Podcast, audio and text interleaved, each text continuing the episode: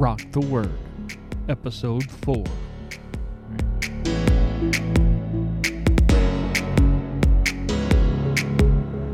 Welcome to Rock the Word. I am your podcast pastor, Jim Trempling. Glad you could be with us today. We are looking at Romans chapter 1, verses 26 to 32 today. Listen to the Word of God. Because of this, God gave them over to shameful lust. Even their women exchanged natural sexual relations for unnatural ones.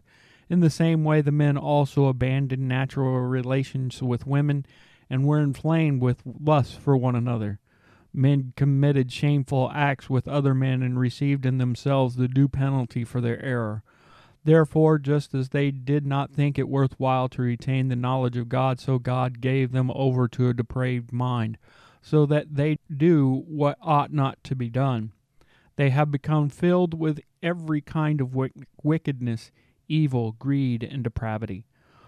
They are all full of envy, murder, strife, deceit, and malice. They are gossips, slanderers, God haters, insolent, arrogant, and boastful. They invent ways of doing evil. They disobey their parents. They have no understanding, no fidelity, no love, no mercy.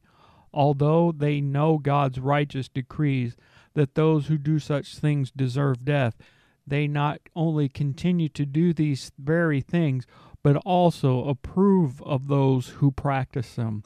This is the word of God for the people of God. Thanks be to God. Well, today we're going to take on a very controversial topic, and that is homosexuality.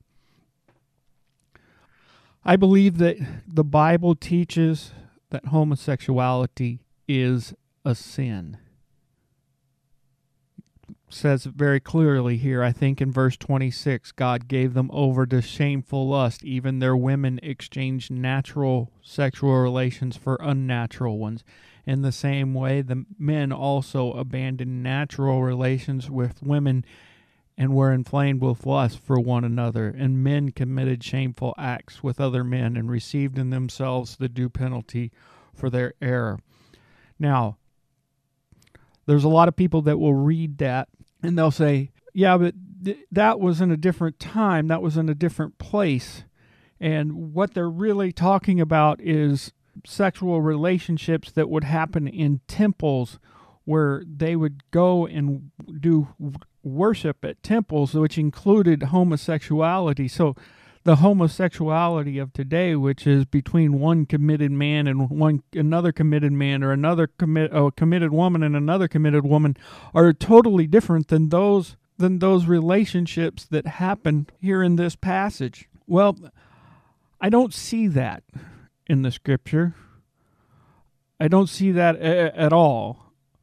If that would have been the case, I would think Paul would have talked about the fact that, that it was relationships that were taking place inside temples. He didn't make that distinction, and I think he would have if that would have been the case. All I know is the text plainly reads, as we have read it, that they gave themselves over to unnatural sexual relationships, women with women, men with men, and they received in themselves the due penalty for their error.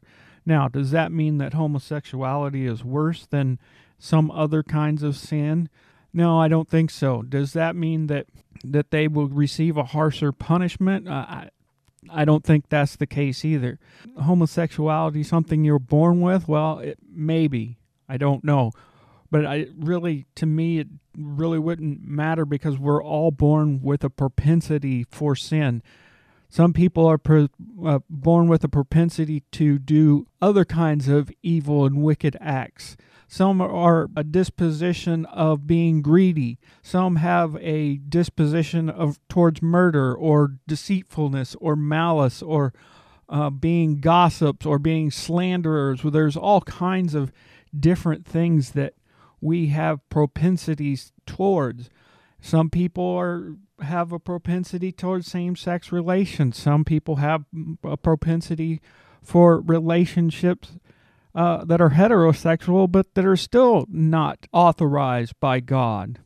For example, having uh, sexual relationships outside of the bonds of matrimony. when you're married and you are having a relationship with uh, another man or another woman that is married, you're in adultery. That's just as bad as homosexuality, but we don't think much about that or we don't say much about that. And another thing the the I think the Christian community has in the past treated the people of LGBTQ community very very poorly. And that is also uh, a sin if we have treated them in unfair ways and judged them in unfair ways. So, as the passage goes in in um, Matthew, that we need to make sure that we have taken the uh, log out of our own eye before we try and take the sliver out of somebody else's eye.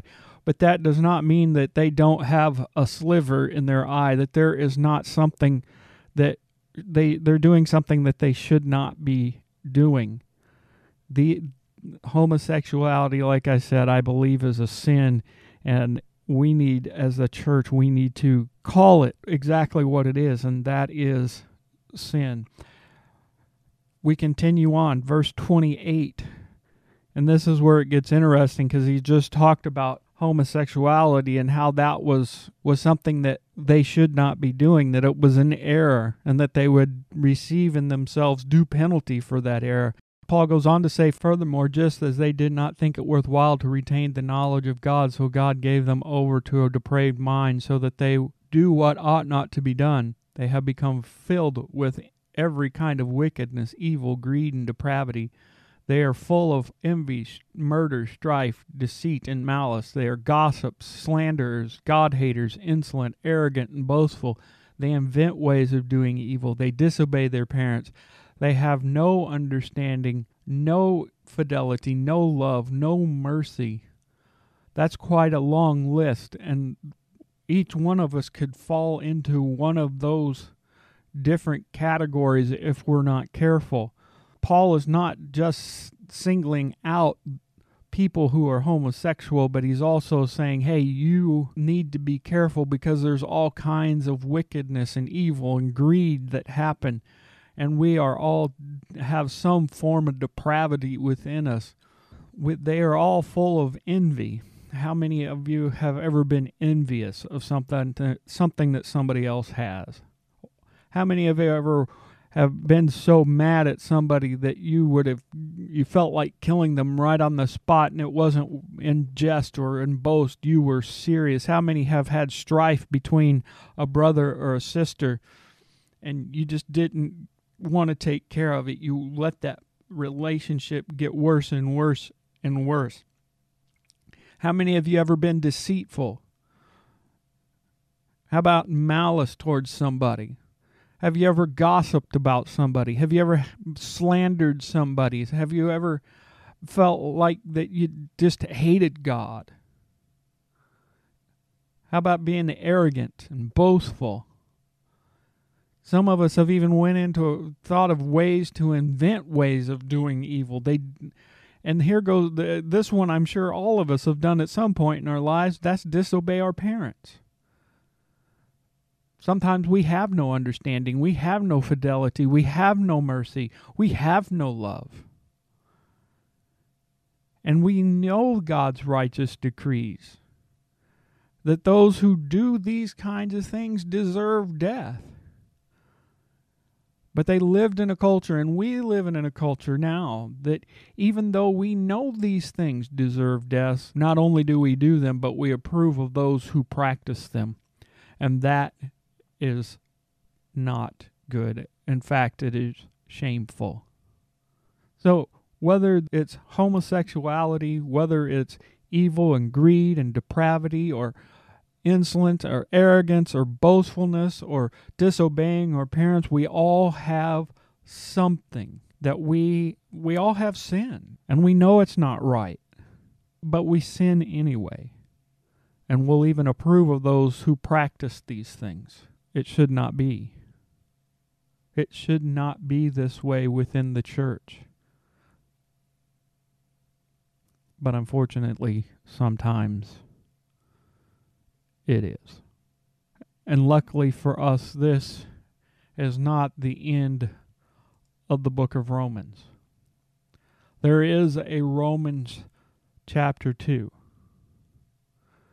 And he goes on, Paul goes on to say, You, therefore, have no excuse, you who pass judgment on someone else, for at whatever point you judge another, you are condemning yourselves, because you who pass judgment do the same things. We need to be careful when we pass judgment. You know, that we are told that we shouldn't judge at all, but I don't think that's quite right either. But we do need to be careful when we have to pass judgment on somebody. Because sometimes we do those very things that we are condemning. We need to get that log out of our own eye before we try and attempt to take the speck out of a brother or sister's eye. We need to make sure that we are right with God before we try and help somebody else become right with God. Because we know that God's judgments against those who do such things is based on truth. So when you, a mere human being, pass judgment on them and yet do the same things, do you think you will escape God's judgment? And of course, Paul's answer is rhetorical no, you will not. Or do you show contempt for the riches of his kindness, forbearance, and patience, not realizing that God's kindness is intended to lead you to repentance? And of course, the answer is yes. That should be what happens.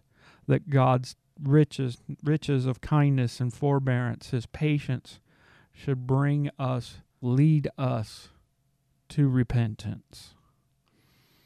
And that's what the church should be about. We should be leading people to repentance, whether they're homosexual homosexuals, whether they're uh, full of envy, whether they're full of murder, strife, deceit, malice, whether they're gossip, slanderers, or uh, people who disobey their parents, whether they under have no understanding, no fidelity, no love, no mercy, all of these things we should be leading people to God's repentance through his kindness and his forbearance and his patience. So the question I have for you today is do you see yourself following in any of those categories? Have you ever seen yourself following in the, any of those categories? Are you actively in any of those categories? I want you to know that God is kind and He's patient and He has a forbearance for you. And all of that is intended to lead you to repentance, lead you to the one who can wash your soul and your spirit as white as snow, that is ready to save you and get you on the path towards righteousness. And if you hunger and thirst after righteousness, Matthew 5 tells us that you will be filled.